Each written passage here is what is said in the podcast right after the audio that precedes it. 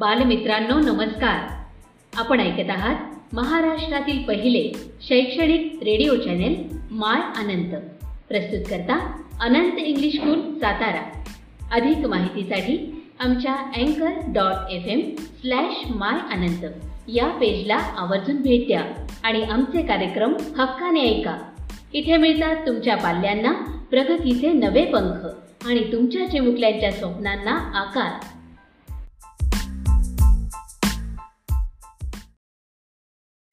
शब्द निर्माण, उपसर्ग। उपसर्ग। बच्चों, उपसर्ग किसे कहते हैं? ये तो आप पहले ही पढ़ चुके हैं। आइए, उसे एक बार फिर से दोहराते हैं। जो शब्दांश किसी शब्द के आरंभ में लगकर या जुड़कर उनके अर्थ में परिवर्तन ला देते हैं, वे उपसर्ग कहलाते हैं। बच्चों ये तो हुई उपसर्ग की परिभाषा, जिसके अनुसार उपसर्ग किसी भी मूल शब्द के आगे शब्दांश के रूप में लगाकर प्रयोग किए जाते हैं। यहाँ सबसे पहले हम मूल शब्द को समझते हैं। मूल शब्द मूल शब्द वे शब्द होते हैं जो भाषा में ज्यों के त्यों अपने मूल रूप में बिना तोड़े प्रयोग किए जाते हैं। जैसे हमने एक शब्द लिया, जय, जिसका अर्थ है जीत। इस शब्द से एक नया शब्द बनाने के लिए हमने एक शब्दांश लिया। परा, जिसका अर्थ होता है उल्टा, अधिक या पीछे। अब जय शब्द के आरंभ में परा शब्दांश को जोड़ते हैं। परा, जमा, जय, शब्द को जोड़ा तो शब्द बना पराजय, जिसका अर्थ होता है हारना। ये अर्थ मूल शब्द के अर्थ से बिल्कुल अलग, या यूँ कहें कि मूल शब्द जय के अर्थ का विपरीत या उल्टा अर्थ प्रकट कर रहा है। बच्चों, इस नए शब्द में मूल शब्द जय के आगे जुड़ने वाला शब्दांश परा ही उपसर्ग है। इस तरह आपने देखा कि मूल शब्द जय में उपसर्ग लगने से एक नया शब्द तो बना ही, साथ ही उसके अर्थ में भी परिवर्तन हो गया। इसी प्रकार इस उपसर्ग परा से और भी शब्द बनाए जा सकते हैं, जैसे पराधीन, पराकर्म, पराकाष्ठा आदि। आइए एक और उदाहरण देखते हैं। हम एक शब्द लेते हैं, बंध। जिसका अर्थ होता है बांधना। इस शब्द से नया शब्द बनाने के लिए हमने एक शब्दांश लिया, नी, जिसका अर्थ होता है अच्छी तरह, नीचे, भीतर। अब इसी नी शब्दांश को बंध मूल शब्द के आरंभ में लगाते हैं। नी, जमा, बंध, को जोड़ा तो शब्द बना, निबंध। जिसका अर्थ होता है अच्छी तरह से बंधा हुआ। बच्चों, इसी प्रकार नी उपसर्ग से हम और भी कई शब्द बना सकते हैं, जैसे निवास, नियोजन, निपात, निगम आदि। चलिए, अब उपसर्ग के भेदों को जानते हैं। बच्चों, उपसर्ग के चार भेद होते हैं। पहला, संस्कृत उपसर्ग। ये वे शब्दांश होते हैं जो संस्कृत भाषा से हिंदी में ज्यों के त्यों प्रयोग में लाए जाते हैं, जैसे अनु, अति, उद आदि। इनसे बनने वाले शब्द हैं अनु, जमा शासन, अनुशासन, अति, जमा अधिक, अत्यधिक, उद, जमा दंड, उद्दंड। दूसरा, हिंदी उपसर्ग। ये वे शब्दांश होते हैं जो मूलतः संस्कृत के होते हैं, परंतु हिंदी में रूप परिवर्तन के साथ प्रयोग किए जाते हैं, जैसे चौ, नी, अन आदि। इनसे बनने वाले शब्द हैं चौ, जमा, पाया। चौपाया नि, जमा, हत्था, निहत्था। अन, जमा, पढ़, अनपढ़। तीसरा उर्दू उपसर्ग। ये वे शब्दांश होते हैं जो उर्दू फारसी भाषा से हिंदी में प्रयोग किए जाते हैं, जैसे कम, खुश, बद आदि। इनसे बनने वाले शब्द हैं कम, जमा, ज़ोर, कमज़ोर। खुश, जमा, किस्मत खुश किस्मत बद, जमा नसीब, बदनसीब। चौथा संस्कृत अव्यय, यानी उपसर्ग के रूप में। ये संस्कृत के अव्यय होते हैं, जो हिंदी भाषा में उपसर्ग के रूप में प्रयोग किए जाते हैं, जैसे अंतः, अध, स्वयं आदि। इनसे बनने वाले शब्द हैं, अंत, जमा, करण, अंतःकरण। अधः, जमा, पतन, अधः पतन। स्वयं जमा सेवक, स्वयं सेवक। शब्द निर्माण, प्रत्यय। बच्चों, उपसर्ग तो आप अच्छी तरह समझ चुके होंगे। आज हम प्रत्यय का अध्ययन करते हैं। बच्चों, प्रत्यय उपसर्ग की ही भांति कार्य करता है। इसमें अंतर केवल इतना होता है कि ये शब्द के आगे ना जोड़कर शब्द के पीछे जोड़ा जाता है। इस प्रकार। जो शब्दांश किसी शब्द के अंत में जुड़कर उनके अर्थ में परिवर्तन ला देते हैं, वे प्रत्यय कहलाते हैं। अब इसे हम उदाहरण की सहायता से समझते हैं। हमने दो शब्द लिए, चंचल और चंचलता। बच्चों, क्या आपको इन दोनों शब्दों में कोई अंतर नज़र आ रहा है? नहीं ना? अरे नहीं, अंतर है। अंतर यह है कि पहला शब्द केवल चंचल है, परंतु दूसरे शब्द में चंचल के साथ ता भी जुड़ा हुआ है। इस प्रकार चंचल शब्द के अंत में ता जोड़ा गया। चंचल जमा ता तो बना चंचलता चलिए एक और उदाहरण देखते हैं। गुण और गुणी। इन दोनों शब्दों में भी वही अंतर है जो पहले दो शब्दों में था, यानी कि दूसरे शब्द में गुण शब्द के पीछे ई जोड़ दिया गया है। इस प्रकार गुण शब्द के अंत में ई जोड़ा गया। गुण जमा ई तो बना गुणी। तो बच्चों, इन उदाहरणों से ये स्पष्ट होता है कि चंचल शब्द में जुड़ने वाला ता तथा गुण शब्द में जुड़ने वाला ई शब्दांश ही प्रत्यय है। बच्चों, यहाँ ध्यान देने योग्य बात यह है कि प्रत्ययों का कोई अर्थ नहीं होता है, परंतु वे किसी शब्द के साथ जुड़कर उसका अर्थ बदल देते हैं। अब आइए प्रत्यय के प्रकार जानें। प्रत्यय दो प्रकार के होते हैं। पहला, कृत प्रत्यय, और दूसरा, तद्धित प्रत्यय। पहले कृत प्रत्यय को समझते हैं। बच्चों, कृत प्रत्यय क्रिया यानी धातु के पीछे लगकर संज्ञा और विशेषण शब्दों की रचना करते हैं, तथा इनके मेल से बनने वाले शब्दों को कृदंत शब्द कहते हैं। जैसे, पढ़ शब्द में पढ़ना क्रिया है, क्योंकि पढ़ कहने से पढ़ने का काम करने का पता चल रहा है। अब यदि इसमें आई प्रत्यय जोड़ें, पढ़ जमा आई तो बनेगा पढ़ाई। एक और उदाहरण देखते हैं। उड़ शब्द में क्रिया है उड़ना। अब इसमें आन प्रत्यय जोड़ें तो बनेगा उड़ जमा आन उड़ान।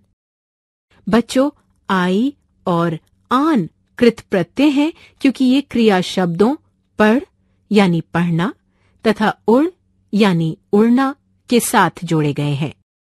अब तद्धित प्रत्यय को समझते हैं। तद्धित प्रत्यय।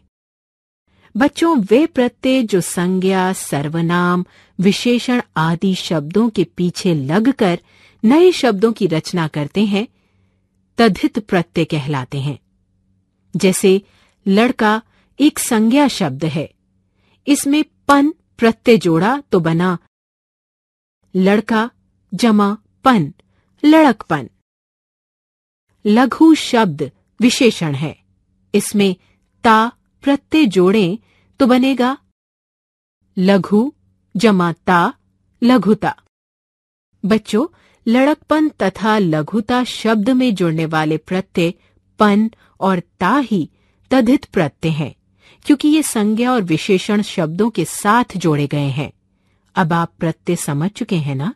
बहुत अच्छा।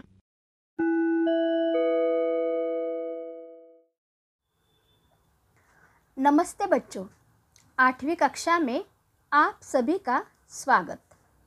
मैं हूँ आपकी हिंदी विषय की अध्यापिका काले मैडम। देखिए बच्चों, अब तक हमने गद्य, पद्य और व्याकरण देखा। तो आज हम सबसे महत्वपूर्ण विभाग पर नज़र डालेंगे, जो पाँचवीं से लेकर दसवीं कक्षा तक है। जिसका नाम है उपयोजित लेखन या रचना विभाग। एक बार फिर से सुनिए। परीक्षा में, प्रश्न पत्र में आखिरी एक विभाग दिया जाता है। उसका नाम है उपयोजित लेखन या लेखन विभाग, रचना विभाग। जैसे कि मिसाल के तौर पर हम देखेंगे। निबंध लेखन, ये तो आपको पता ही है।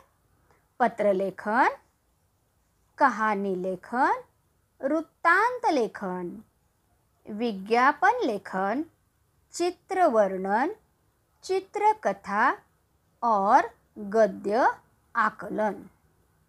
गद्य आकलन के बारे में थोड़ी सी जानकारी मैं दे दूँ आपको। गद्य आकलन में दो प्रकार आजकल आने लगे हैं। एक तो पहला होता है, एक आपको परिच्छेद दिया जाता है और आपको उस परिच्छेद को अच्छे तरीके से पढ़ना है और बाद में उसके नीचे जो प्रश्न दिए जाते हैं, उनके जवाब आपको लिखने होते हैं। ये एक प्रकार का गद्याकलन है। आजकल और एक दूसरा गद्याकलन आता है, जो कि एक परिच्छेद दिया जाता है, उसे आपको बिल्कुल ठीक ढंग से पढ़ना है और उसमें से आपको सिर्फ़ प्रश्न तैयार करने हैं। यहाँ पर आपको उसके जवाब लिखने की ज़रूरत नहीं है। ऐसे हुए गद्याकलन। इनमें से आज हम देखने वाले हैं, जैसे कि मैंने कहा ना कि उपयोजित लेखन या रचना विभाग कौन कौन से बताए मैंने? एक बार याद कीजिए फिर से। निबंध लेखन, पत्र लेखन, कहानी लेखन, वृत्तांत लेखन, विज्ञापन लेखन, चित्रकथा चित्र वर्णन और गद्य आकलन। आज हम इनमें से देखने वाले हैं। हम नज़र डालेंगे विज्ञापन लेखन। अर्थात मराठी में जाहिरात अंग्रेज़ी में एडवर्टाइज देखिए जैसे कि मुझे आज भी याद है पंद्रह दिस द, दस दिन पहले हमने एक विज्ञापन लेखन दिया था आठवीं कक्षा के लिए। लेकिन विज्ञापन ये शब्द सुनकर या ये शब्द देखकर थोड़े बहुत विद्यार्थियों को ऐसा लगा कि ये विज्ञान का स्वाध्याय है। तो मैं आपको बताना चाहती हूँ, ये विज्ञापन विज्ञापन का मतलब है जाहिरात या एडवर्टाइज। बच्चों, मुझे बताइए, आप टीवी पर, समाचार पत्रों में या फ्लेक्स बोर्ड पर विज्ञापन देखते हो ना? जैसे कि टीवी पर आप धारावाहिक देखते हो, फ़िल्में देखते हैं, कार्टून देखते हैं, समाचार देखते हैं तो बीच बीच में कितनी, कितने विज्ञापन आते हैं? जाहिरात एडवर्टाइज और कितने आकर्षक होते हैं ना वो? सारे विज्ञापन आपने देखे होंगे ना? इन विज्ञापनों से देखकर आपको तो ये कितने विज्ञापन कंठस्थ भी आपने किए होंगे। आप तो विज्ञापन गुनगुनाते भी हो। कितने अच्छी तरह से वो वस्तुएँ दिखाई देते हैं, पदार्थ दिखाई देते हैं फिर उसमें टू व्हीलर भी है, फोर व्हीलर है, कंप्यूटर है, दंतमंजन है, शैम्पू है, नहाने के साबुन है, धोने का भी साबुन है। मतलब छोटी सी छोटी चीज़ से लेकर बड़ी चीज़ों तक वहाँ पर विज्ञापन आता है। और सिर्फ़ ये विज्ञापन बच्चों, आपको तो पता है, सिर्फ़ वस्तुओं की नहीं विज्ञापन तो शैक्षणिक व्यापार विषयक, मनोरंजन, ज्ञानवर्धन, पर्यटन संबंधी और वैयक्तिक भी ये सारे विज्ञापन आते हैं। आप तो टीवी पर देखते होंगे।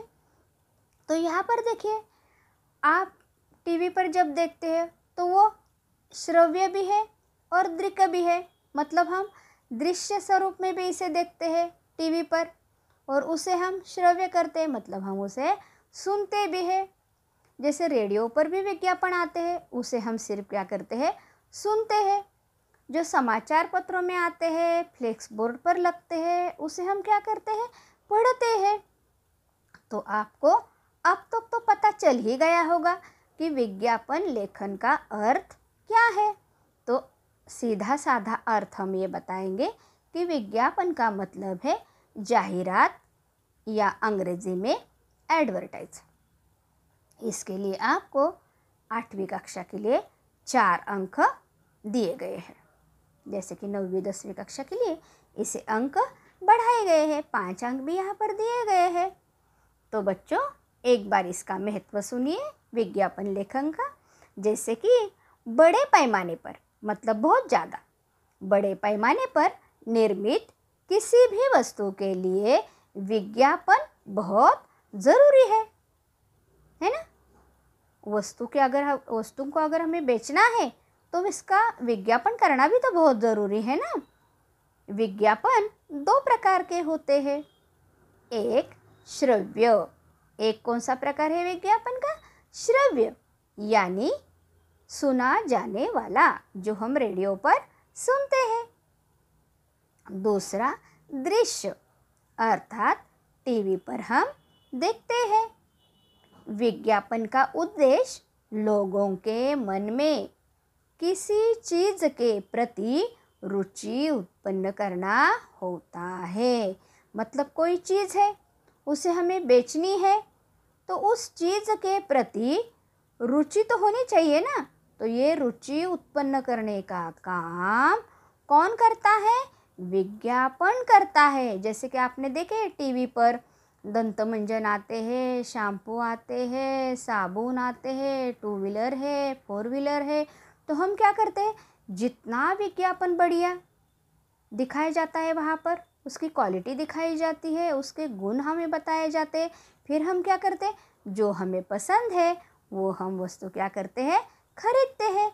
इसलिए विज्ञापन होना बहुत ही क्या होता है? व्यापार के लिए ज़रूरी होता है। तो देखिए, विज्ञापन बनाने के लिए ध्यान में रखने वाली बात यह है कि कम से कम शब्दों में, वस्तु के बारे में आकर्षक ढंग से समूची जानकारी प्रदान कर दी जाए। मतलब देखिए बच्चों, यहाँ पर शब्दों के बारे में क्या कहा है? तो कम से कम शब्दों में आपका विज्ञापन चाहिए। ऐसा बहुत बड़ा लेक्चर है या दस पंद्रह मिनट का अगर वो विज्ञापन है तो वो सुनने में अच्छा नहीं लगता। और इसलिए हमें कम से कम शब्दों में, वस्तु के बारे में आकर्षक ढंग से समूची जानकारी प्रदान करनी चाहिए। तो आपको भी ऐसा विज्ञापन बनाना है। अब देखिए, विज्ञान के बारे में जब हम विज्ञापन तैयार करेंगे तो कौन कौन से यहाँ पर विज्ञापन तैयार कर सकते हैं? तो पहला है वस्तुओं की उपलब्धि मतलब वस्तु। कौन कौन सी वस्तुएँ जैसे कि किताबें, कपड़े, घरेलू आवश्यक वस्तुएँ, उपकरण, फर्नीचर, स्टेशनरी शालोप उपयोगी वस्तुएँ तथा उपकरण। इसके बारे में आप विज्ञापन कर सकते हैं। फिर शैक्षणिक शिक्षा के संबंधित या योगासन तथा स्वास्थ्य शिविर स्वच्छ, सुंदर, शुद्ध लिखावट, चित्रकला, इंटरनेट तथा विविध ऐप्स आदि कलाओं से संबंधित अभ्यास वर्ग, व्यक्तित्व विकास शिविर इसका भी आप विज्ञापन कर सकते हैं। फिर जैसे कि नौकरी के बारे में हम विज्ञापन कर सकते हैं, जैसे कि वाहक, चालक, सेवक, चपरासी, द्वारपाल सुरक्षा रक्षक व्यवस्थापक, लिपिक, अध्यापक, संगणक, ये भी हम कर सकते हैं। फिर व्यापार विषयक भी विज्ञापन कर सकते हैं, कौन सा? दुकान, विविध वाहन, उपकरण, मकान, मशीन, गोदाम, टीवी, संगणक रेफ्रिजरेटर इत्यादी। मनोरंजन या ज्ञानवर्धन, व्याख्यानमाला, परिसंवाद, नाटक, विशेष दिन, कार्यक्रम, समारोह। फिर पर्यटन संबंधी, यात्रा यात्रा विषयक आरक्षण। फिर वैयक्तिक भी विज्ञापन कर सकते हैं, जैसे कि किसी के बारे में श्रद्धांजलि है, शोक संदेश है, जयंती है, पुण्यतिथि है या गृह प्रवेश है या किसी को हमें बधाई देनी है तो इन सब के बारे में हम विज्ञान तैयार कर सकते हैं। तो हम और कुछ बातें देखेंगे विज्ञापन बारे में। देखिए, जैसे कि विज्ञापन का अर्थ है सूचना या विशिष्ट ज्ञापन। अंग्रेज़ी में इसे एडवर्टाइजमेंट कहा जाता है। जॉन डब्ल्यू क्रोफर ने विज्ञापन को परिभाषित करते हुए लिखा है कि यह व्यक्तियों को निरंतर मनाते रहने की कला है। विज्ञापन तीन प्रकार के हैं। जैसे कि इसका उद्देश्य क्या होता है? ग्राहकों को समझाना और जितना है ताकि उत्पादक को अधिक से अधिक लाभ मिले। इसलिए ये क्या होता है? विज्ञापन होता है। तो कौन से तीन प्रकार? पहला, वस्तु संबंधी, दूसरा, व्यक्ति संबंधी, और तीसरा, स्थान संबंधी। अब पहला देखिए क्या है, वस्तु संबंधी विज्ञापन में किसी वस्तु के बारे में आकर्षक जानकारी देते हुए जनता को इसे खरीदने के लिए ललचाया जाता है। इस प्रकार के विज्ञापन प्रसार माध्यमों के द्वारा प्रसारित होते हैं। इनमें तेल, साबुन, पाउडर, केक, चॉकलेट, पेय व आद्य खाद्य पदार्थों का समावेश होता है। दूसरा, व्यक्ति संबंधी विज्ञापन किसी नौकरी आदि से संबंधित होता है। इस तरह के विज्ञापन अखबारों में छपते हैं। विज्ञापन में पद, व्यक्ति की शैक्षणिक योग्यता, वेतन आदि का उल्लेख होता है। अब देखिए, स्थान संबंधी विज्ञापन में जगह, मकान, फ्लैट, दुकान आदि को बेचने या किराए पर देने की सूचना होती है। वर्तमान समय में विज्ञापन का क्षेत्र व्यापक हो गया है है ना बच्चों? आजकल मनुष्य के उपयोग में आने वाली हर एक चीज़ का विज्ञापन हो रहा है। विवाह से संबंधित विज्ञापन भी अखबारों में भरे रहते हैं। विज्ञापन मनुष्य की निम्नलिखित आवश्यकताओं की पूर्ति करता है, जैसे कि किसी उत्पादक की बिक्री बढ़ाने के लिए सामाजिक अथवा राजनीतिक अभियान को गति देने के लिए लोगों को किसी वस्तु को खरीदने संबंधी जानकारी देने के लिए तथा नए विचार तथा नई वस्तुओं के बारे में लोगों को अवगत कराने हेतु। दूसरा उत्पादों को नए बाजारों में स्थापित कराने हेतु। अब देखिए, विज्ञापन की भाषा शैली कैसी होनी चाहिए? विज्ञापन की भाषा सरल, सुबोध तथा आकर्षक होनी चाहिए। उसकी शैली उपभोक्ता को प्रभावित करने वाली हो। विज्ञापन में संक्षिप्तता का होना अनिवार्य समझा जाता है। जैसे कि देखिए, यहाँ पर एक, जैसे कि हम देखेंगे कि कुछ ऐसी, ऐसे भी विज्ञापन होते हैं जो बहुत आकर्षक होते हैं। जिन वस्तुओं को देखकर हम उसे ले लेने के लिए हम क्या करते हैं? बिल्कुल ललचाते हैं। तो ऐसे हमें विज्ञापन करने की ज़रूरत है। जैसे कि सिर्फ़ चार बूंदों में उजाला अभूतपूर्व शुभ्रता, एक लीटर पानी में चार बूंदों वाला उजाला, शुभ्रता का नया रंग, ये हम धोने का साबुन। इसका विज्ञापन हम बना सकते हैं, कैसे? धोने का साबुन उजाला, सिर्फ़ चार बूंदों में उजाला। या ये उजाला ये हम पाउडर भी इसे बना सकते हैं, धोने का पाउडर भी हम यहाँ पर कह सकते हैं। कि पानी में चार बूंद आप डाल दीजिए या उजाला हम दूसरा भी इसके लिए इसका नाम हम इस्तेमाल ये कर सकते हैं, है ना? तो ऐसा है ये। फिर तो साबुन आ जाते हैं, शैम्पू आ जाते हैं, बालों का तेल भी आ जाता है। मतलब कितने सारे हम विज्ञापन तैयार कर सकते हैं, लेकिन इसका, इसके लिए एक ज़रूरी है तो इसमें क्या होनी चाहिए? शब्द कैसे होने चाहिए? कम से कम होने चाहिए। और फिर उसकी कीमत भी होनी चाहिए। फिर जो हम वहाँ पर वस्तुओं का, हमें चित्र भी बहुत क्या करना है आपको, आकर्षक वहाँ पर बनाना चाहिए। तो ऐसे हमें विज्ञापन तैयार करने चाहिए। आई बात समझ में? तो एक बार फिर से विज्ञापन का अर्थ क्या होता है? अंग्रेज़ी में एडवर्टाइज और मराठी में जाहिरात। तो विज्ञापन लेखन आपके आठवीं कक्षा के लिए बहुत ही महत्वपूर्ण है। तो देखिए बच्चों, आज का आप विज्ञापन लेखन पर ही स्वाध्याय देखेंगे। तो आज का स्वाध्याय क्या है? अपने घर को किराए पर देने के लिए विज्ञापन तैयार कीजिए। क्या कहा मैंने?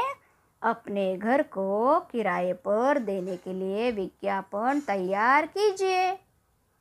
अब दूसरा और एक विज्ञापन तैयार करना है कि जो बहुत आसान है, वो मैं आज आपको बताने वाली हूँ। जैसे कि बालों का तेल, बालों का तेल, इस पर आपको विज्ञापन तैयार करना है। फिर नहाने का साबुन, इस पर भी आपको विज्ञापन तैयार करना है। फिर कपड़े धोने का साबुन। इस पर भी आपको क्या करना है? विज्ञापन तैयार करना है। और जो कि एक विज्ञापन जो बहुत बार आता है, आसान भी है दंत मंजन टूथपेस्ट जिसे कहते हैं ना अंग्रेज़ी में। हाँ हिंदी में क्या है? दंत मंजन और अंग्रेज़ी में टूथपेस्ट। तो टूथपेस्ट का आपको क्या करना है? विज्ञापन बनाना है। लेकिन एक बात आपको याद रखनी है कि आप खुद एक नया नाम वहाँ पर आप लिखेंगे। आजकल जो कंपनियाँ हैं या उनके नाम जो है ना, वो आपको लिखने नहीं है। खुद आप खुद उस दंत मंजन को नाम देंगे। टूथपेस्ट को आप खुद नाम देंगे, अलग सा एक।